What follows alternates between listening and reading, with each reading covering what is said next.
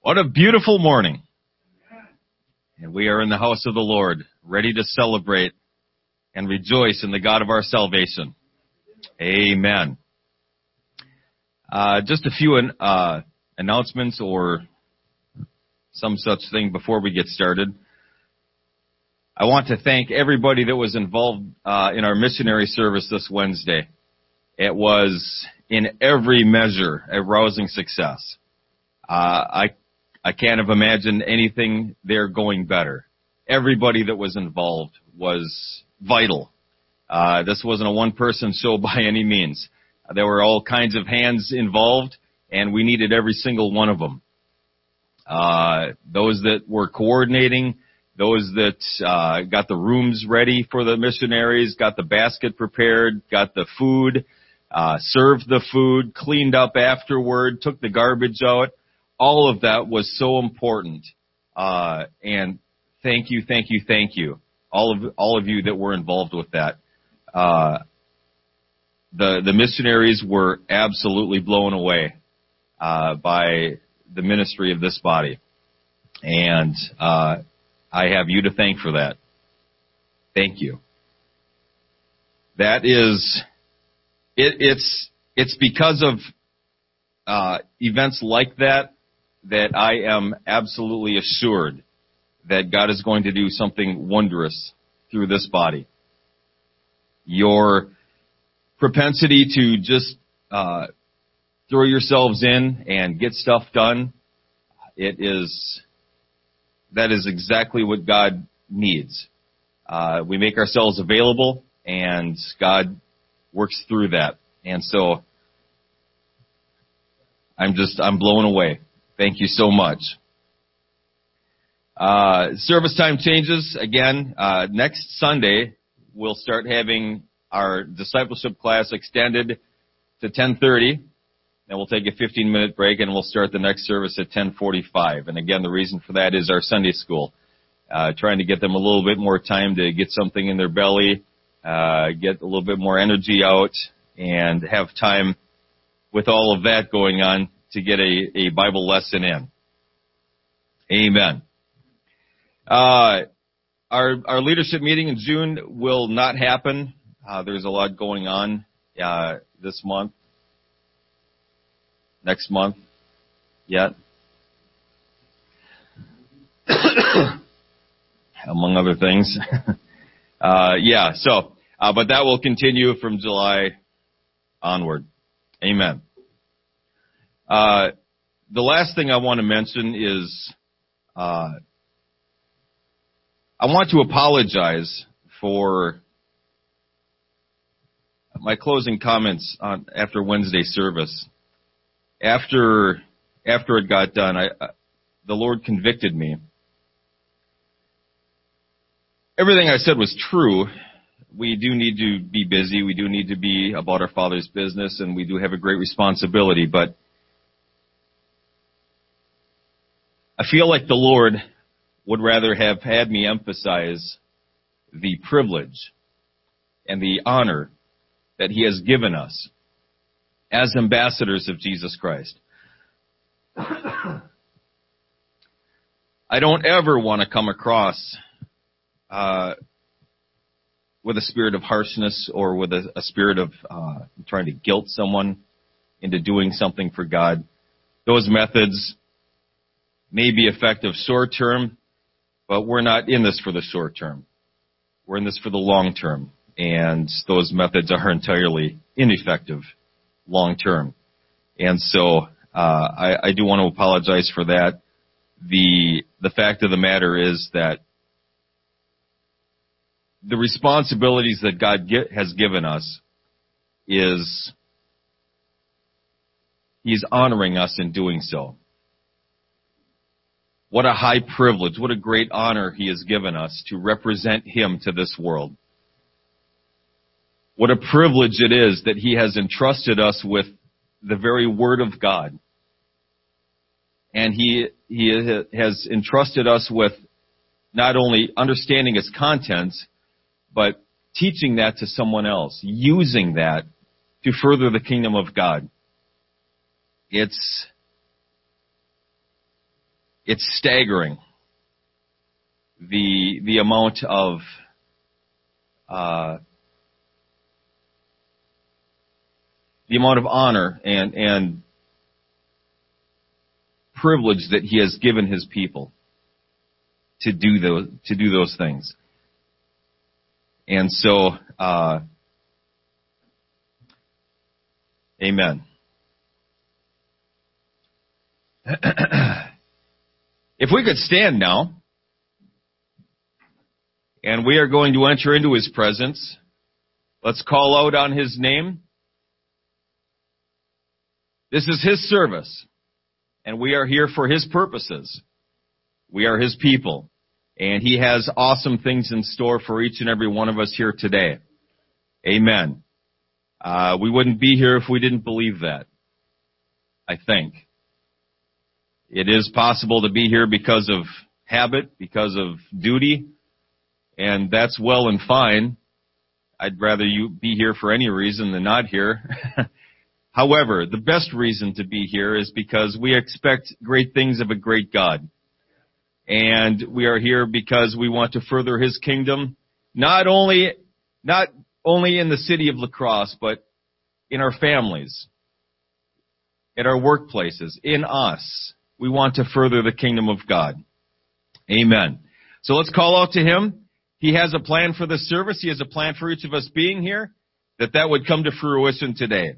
Lord Jesus, you're an awesome God. You're a mighty King. We heap unto you all glory and all honor, all worship and all praise. I am so excited, thou most high, to receive all that you have for us today. Eye hath not seen, nor ear heard, neither enter into the hearts of man the things that you have prepared for us. Hallelujah, Jesus.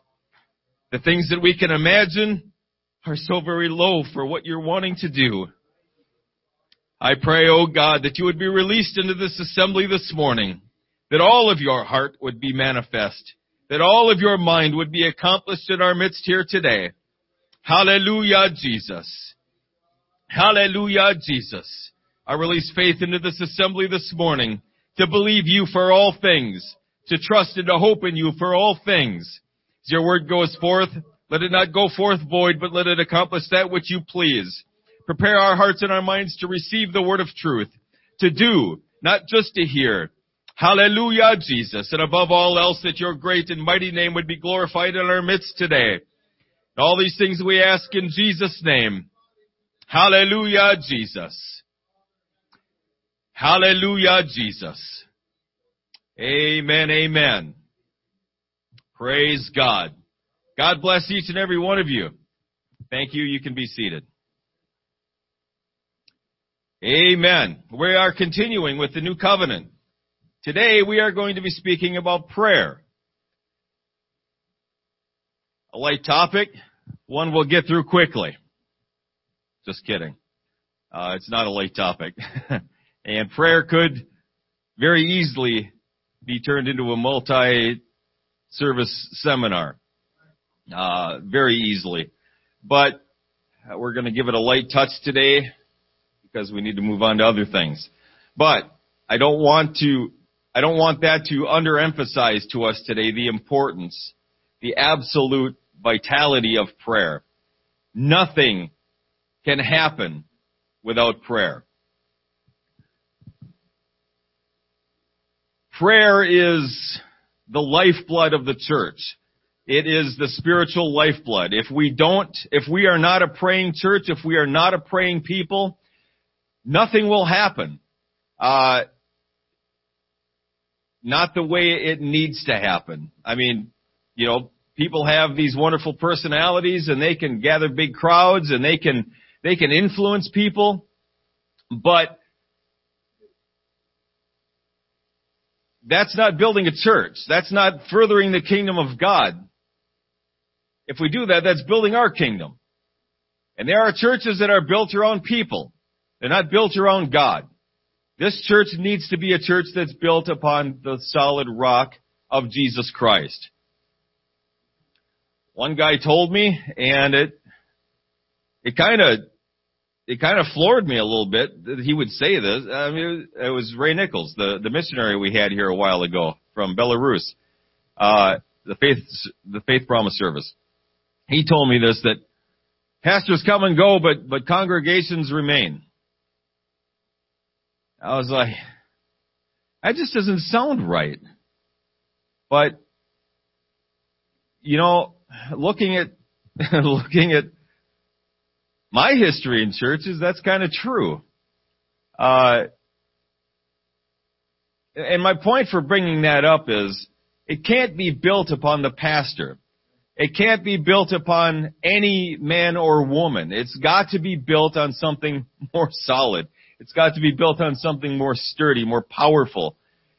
The ought to that comes with, with living for God is just not present in any other thing. The reasons that we do what we do is because of what God did for us. And when we pray, we are we are connecting with the power of God. We are connecting with the presence of God. And when we are a praying people, when we are a praying church, that allows God to move through us in a way that He can't do any other way. When we call out to God in prayer, all of the resources of heaven come and are at our disposal. When we try to do it ourselves, when we try to enlist help, when we try to think our way through a problem, I'm not saying don't think. Uh, we do need to think. Okay, God gave us brains. It's okay to use them. But when we're advancing the kingdom of God, a lot of times our thinking gets in the way. When we, what we ought to do rather is call out to God and seek direction from Him. Moses was a smart man. He could have led the people of Israel probably well enough all on his own. He was trained to do that. But he didn't. He never did that. He always submitted to the will of God. He always received direction from Him. He waited on the Lord to speak, and then he acted. And as a church, that's what we need to do. But to do that, we need to hear the voice of God. And to hear the voice of God, we need to be a praying people, listening for that voice. Matthew chapter 6 verses 5 through 15 says this. And when thou prayest, thou shalt not be as the hypocrites are, for they love to pray standing in the synagogues and in the corners of the streets that they may be seen of men. Verily I say unto you, they have their reward. But thou, when thou prayest, enter into thy closet, and when thou hast shut thy door, Pray to thy Father which is in secret, and thy Father which seeth in secret shall reward thee openly. But when ye pray, use not vain repetitions as the heathen do, for they think that they shall be heard for their much speaking. Be not ye therefore like unto them, for your Father knoweth what things ye have need of before ye ask him. After this manner, therefore pray ye. Our Father which art in heaven, hallowed be thy name. Thy kingdom come. Thy will be done in earth as it is in heaven. Give us this day our daily bread and forgive us our debts as we forgive our debtors. And lead us not into temptation, but deliver us from evil. For thine is the kingdom and the power and the glory forever. Amen. For if ye forgive men their trespasses, your heavenly Father will also forgive you. But if ye forgive not men their trespasses, neither will your Father forgive your trespasses. Amen. So like giving, we talked about last week, prayer becomes a matter between you and God, not between each other. It's good that people know that you're a praying person, but it's not necessary for you to be effectual in prayer. It's good that people understand that you're a spiritual person, that you live for God, that you're trying to, uh, at least in this congregation, uh, that you're trying to move forward in God. I think we ought to know that about all of us. But the important thing is that we are. The important thing is not that people know that. God's not going to ask how many people know that you prayed when you get to heaven. Just Did you pray? Were you a praying person? Pharisees engaged in prayer to demonstrate their righteousness to others. Again, the motive is wrong. And the motive is extremely important. Prayer is quite a bit more than a hypocritical demonstration of Old Testament righteousness. And Jesus condemns their attitude. Again, an example of the Pharisees focusing on the event itself and not the idea behind the event.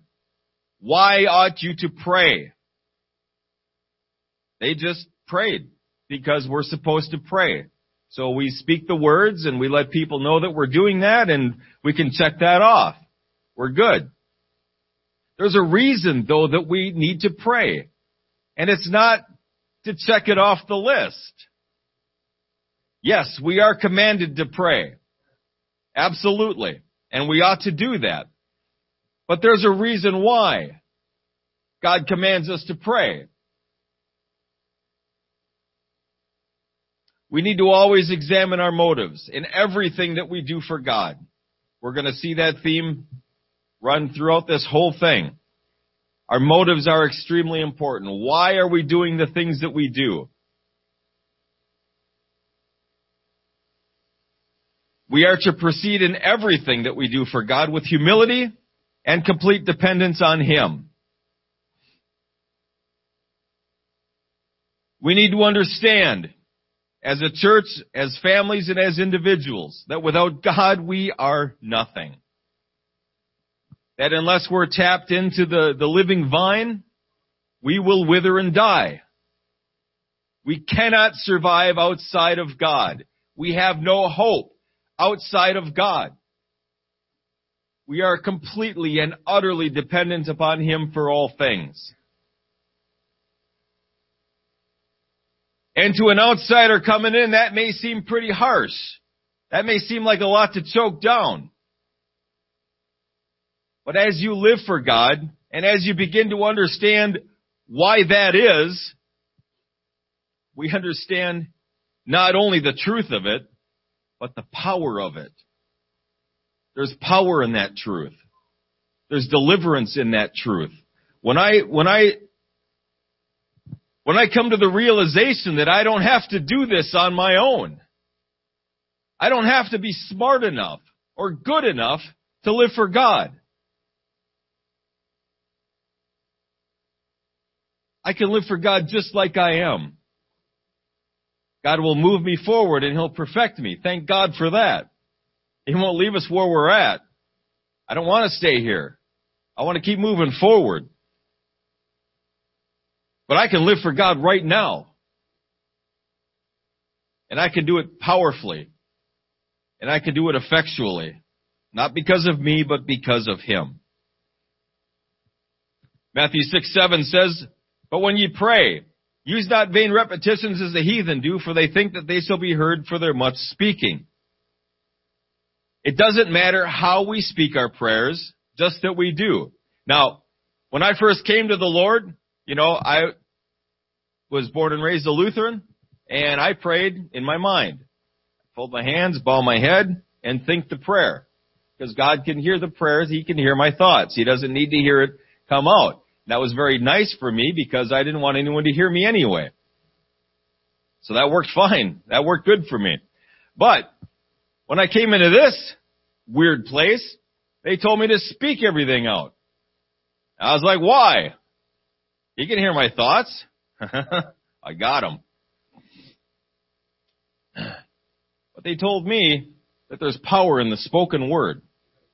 When you speak something, there's power in that. And so, I'm going to, I'm going to teach the same thing. Because it's in the Bible. There's power in the spoken word. So when we pray, we ought to pray out loud. Well, when someone's trying to receive the Holy Ghost, we always tell them, Speak out loud. Speak out loud. You're never going to get the Holy Ghost thinking a prayer. Why is that? Yeah. Yeah. One guy told me one time, God can't steer a parked car. You gotta be moving forward and God can direct you at that point. But God can't take control of your tongue if you're not doing something with it. He'll direct it. But you gotta be moving it. So, when we pray, we gotta pray out loud because there's power in that. When we speak something, we're speaking into the spiritual realm. We're speaking with power and we're speaking with authority. We'll talk about that in later lessons. But for right now, when we pray, we need to pray with authority. Because God has given us that power. He's given us that authority to pray, to speak in His behalf. That's what an ambassador is. We represent Him in this economy. We represent Him to uh, those in our spheres of influence. And so, uh, when we pray, we need to pray out loud. God is not impressed with your vocabulary. Okay? I think we said that before. We don't have to pray in King James English. Uh, we, although if you want to, I love King James English. I think it sounds awesome. Uh, but there's no more or less power in that than there is in, in any other Spanish or, or Japanese or, yeah, yeah, they don't.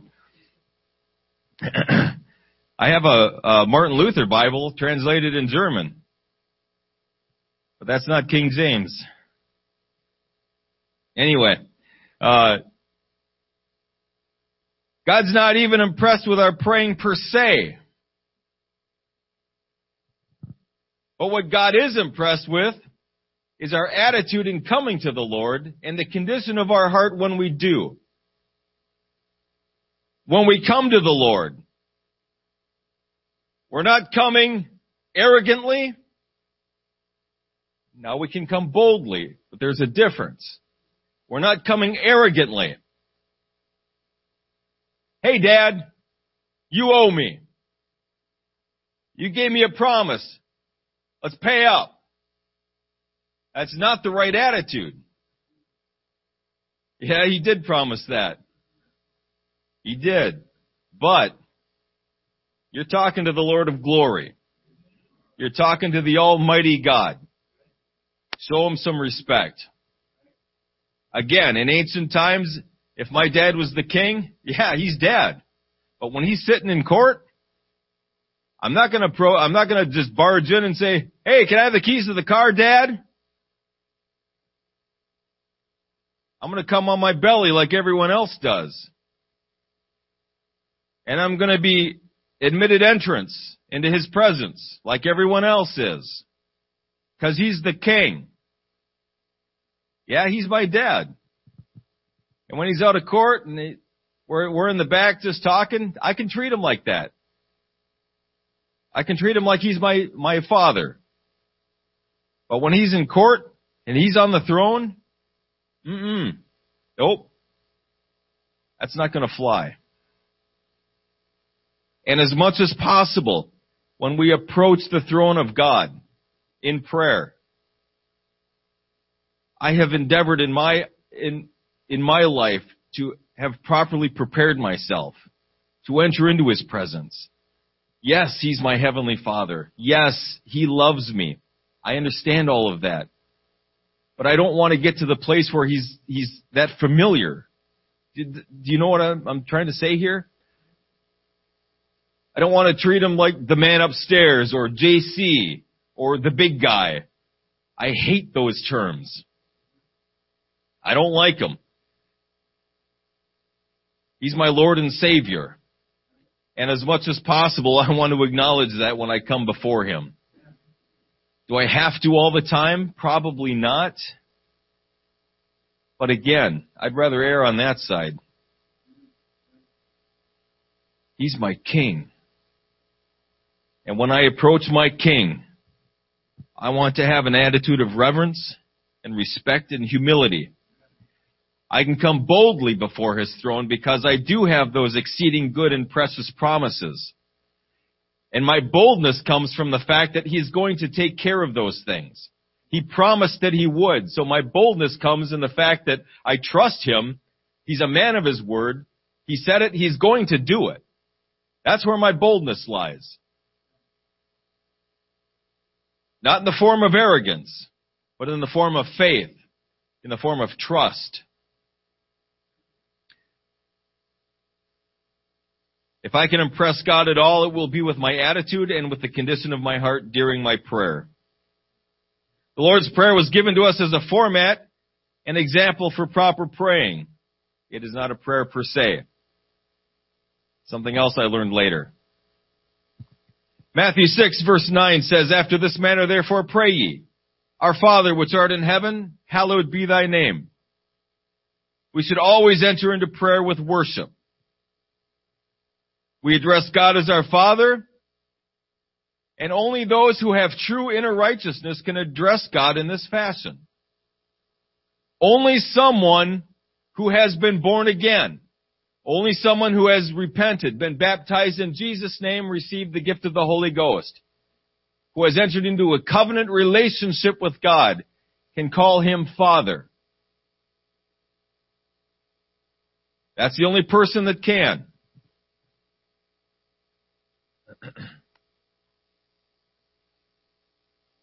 I thank God every day that He is my Father.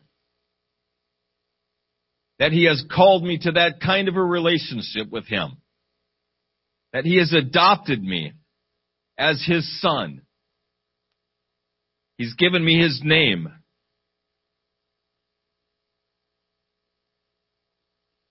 What an awesome thing.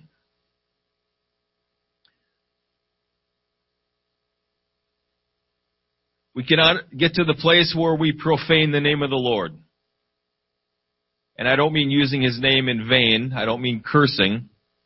I just mean by profane, treating it as common. The name of God is not a common name. It is not something that we just throw around. When we use the name of the Lord, it's used properly. Amen. Matthew 6:10 says, "Thy kingdom come, thy will be done in earth as it is in heaven." As children of God, our allegiance is always to the kingdom of God. This is our home and nation, not the United States, not anywhere else. We live here, but we're pilgrims. This will never be our home.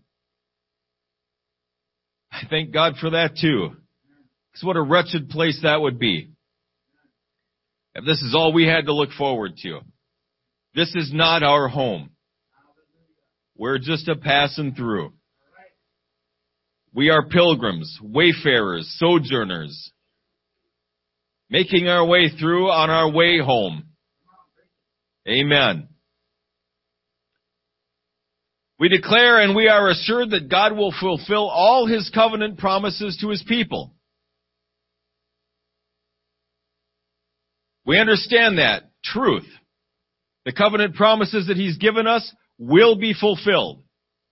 When we put our trust in Him, when we claim those promises, they will come to pass. Can God do that? Of course He can. He's God. That's the definition of God. Will God do that? Yes. God said that He would. He didn't tell us that he can. He didn't leave it there. And thank God for that because that doesn't really do a whole lot for us. God can is great. I can worship Him because of that. And I hope you understand where I'm coming from here. But God can doesn't fulfill anything for me. I worship God because He can. But I hope in God, I trust in God because He will. Amen. Our attitude in prayer must always be that His will is accomplished, not ours. This is important. When we come to the Lord in prayer, we understand that it is His will, not ours. We have been bought with a price. He is sitting on the throne not us. He's in charge. He makes the rules. We do not. And again, that's a hard saying for some people. But again, I find power and strength in that truth. Again, it's not up to me. All I have to do is follow orders. I can do that. That's something I can do. Tell me to do something. Tell me how to do it. Tell me when to do it. You bet. Absolutely. That I can do. But if I have to figure this out all on my own, that's, that's not gonna, that's not gonna work out too well. He's the sovereign and we are the subjects. And I find comfort and peace in that. Matthew 6:11 says, "Give us this day our daily bread." Daily means sufficient for the day. In the Old Testament, manna, the manna that fell down from heaven was given one time a day. And they could gather no more and no less than what was sufficient. We petition our Heavenly Father for all of our needs because He knows that we have need of them. We're not asking for something that He's not aware of. We're not asking for something that is, is superfluous or frivolous.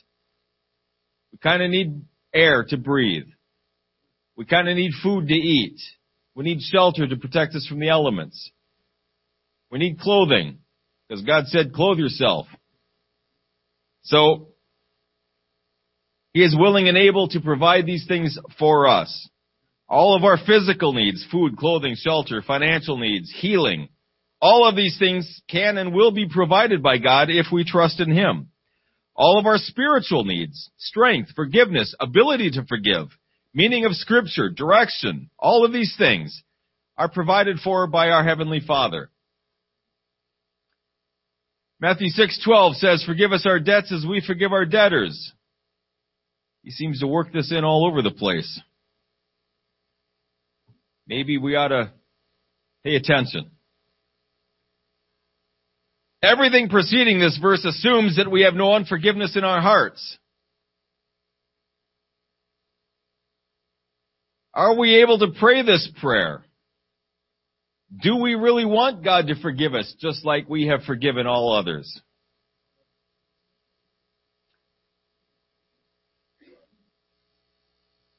Forgive us our debts as we forgive our debtors. I hope we can pray that prayer. In the same vein, he continues in verses 14 and 15, For if you forgive men their trespasses, your heavenly Father will also forgive you. But if you forgive not men their trespasses, neither will your Father forgive your trespasses. The spiritual principle is this, we have no right to harbor unforgiveness against someone else. We have no right. We may feel like it. We may feel justified in harboring unforgiveness. And I've been there. And so have you. We have been wronged. We've been hurt by people close to us. People that we trusted. We've been betrayed. We've been backstabbed. It hurts. And we want justice. Right? We all do. But see, when we come to the Lord, we sign away those rights. We don't have any rights. We've been bought with a price. We are not our own. And we have no rights at all to claim under this covenant. If you know anything about the, the Constitutional Committee and, and when the founding fathers framed the Constitution, they couldn't get it run through without the Bill of Rights attached to it. The Bill of Rights is supposedly, uh, it actually ended up hurting the cause long term. That's, that's another story. In any case, they wanted this bill attached so that they could give specific limits to government. It would protect the people against a tyrannical government. Okay? Like the Second Amendment. Yes, sir. Amen to that. But, uh, the reason for that is because governments can become tyrannical. We've seen that in history once or twice. Now probably again. But, so this was supposed to ensure that the people had rights against that. Under the new covenant, those rights are not necessary. God is not tyrannical, and He will never be tyrannical. We don't need rights in the new covenant. We need a relationship with God. We need to put our hope and trust in God. That's all we need.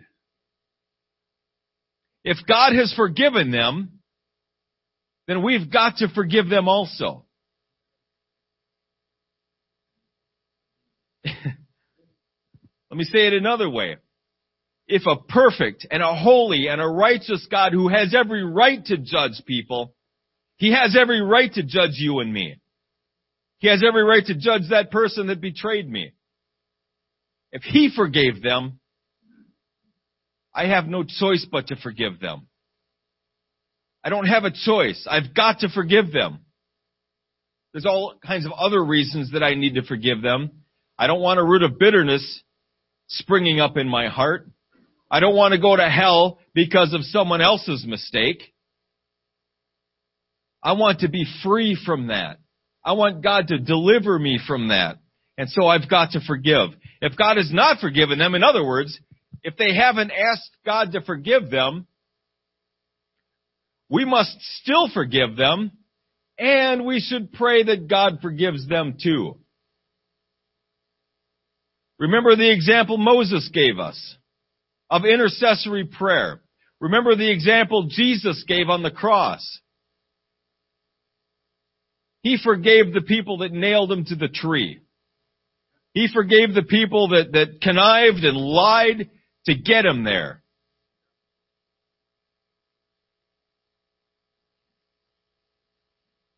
And he could have called down 10,000 legions of angels to wipe them all out. And he would have been perfectly just in doing so. But he didn't. And he won't. If we do not, if we do not forgive, then we have this promise from God.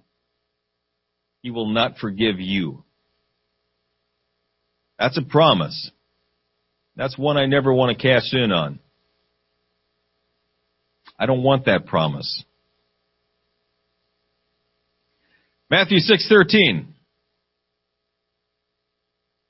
Actually one more thing on this. Forgiveness is when we think about it, when we think about the act of forgiving someone that wronged us, it's a hard thing to think about. But if you could see the other side of it, from your present perspective, if you could see what's waiting for you on the other side of forgiveness, we'd get there just as soon as we could. all of that anger and that, that hurt and that bitterness that, that sits in here. It's an ugly thing. And it's, it's like a, it's like a burning itch that you can't scratch. It's, I can't explain it. Maybe you know what I'm talking about. It's just, it's ugly and it's, it's, hurtful. But God wants to, to release us from that. God wants us to move on from that and deliver us from that. And forgiveness does that. Forgiveness frees us from all of that. We become free from the effects of that. And we can release that to God and get victory over it. Matthew 6:13 says, "Lead us not into temptation, but deliver us from evil." For thine is the kingdom and the power and the glory forever. Amen. We acknowledge in prayer that it is God who must lead us through the many pitfalls in life. Again, we're led by God's supreme wisdom and knowledge. We don't have to rely on our own fallible, incomplete, even incompetent knowledge and ability. We declare that we trust Him completely to do so. That's what we do in prayer. We're calling out to Him and we're telling Him, I'm trusting in you. My faith, my hope, my confidence is in you, not in me.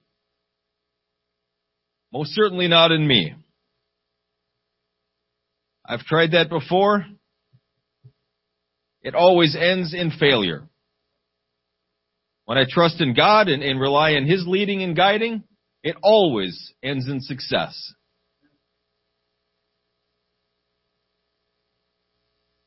I don't think there's any other smart choice than that. We declare our complete impotence against evil and temptation. It is God's power and God's authority that we use to defeat our enemies, not our own. Again, we're relying on the power and the authority of God. We're relying on God and His ability to achieve victory for us. When they went over into the promised land, Joshua and the, the children of Israel, they relied solely upon God. God is the one that gave them victory. Yes, they had to fight. They had to go out to battle. But God is the one that gave them the victory. God fought for them. In the battle of Ai, God did not fight for them. And they were beaten back. So again, every time God removed his hand, they had failure. Every time God fought for them, they had victory. What's the smart choice here? Trust the Lord. That's the smart choice.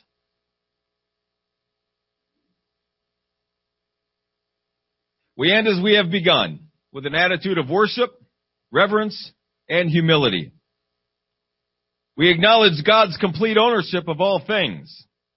We acknowledge and declare that God alone has all power, all glory, and all authority, and they will be His for all eternity. Amen. They have always been, are, and always will be His.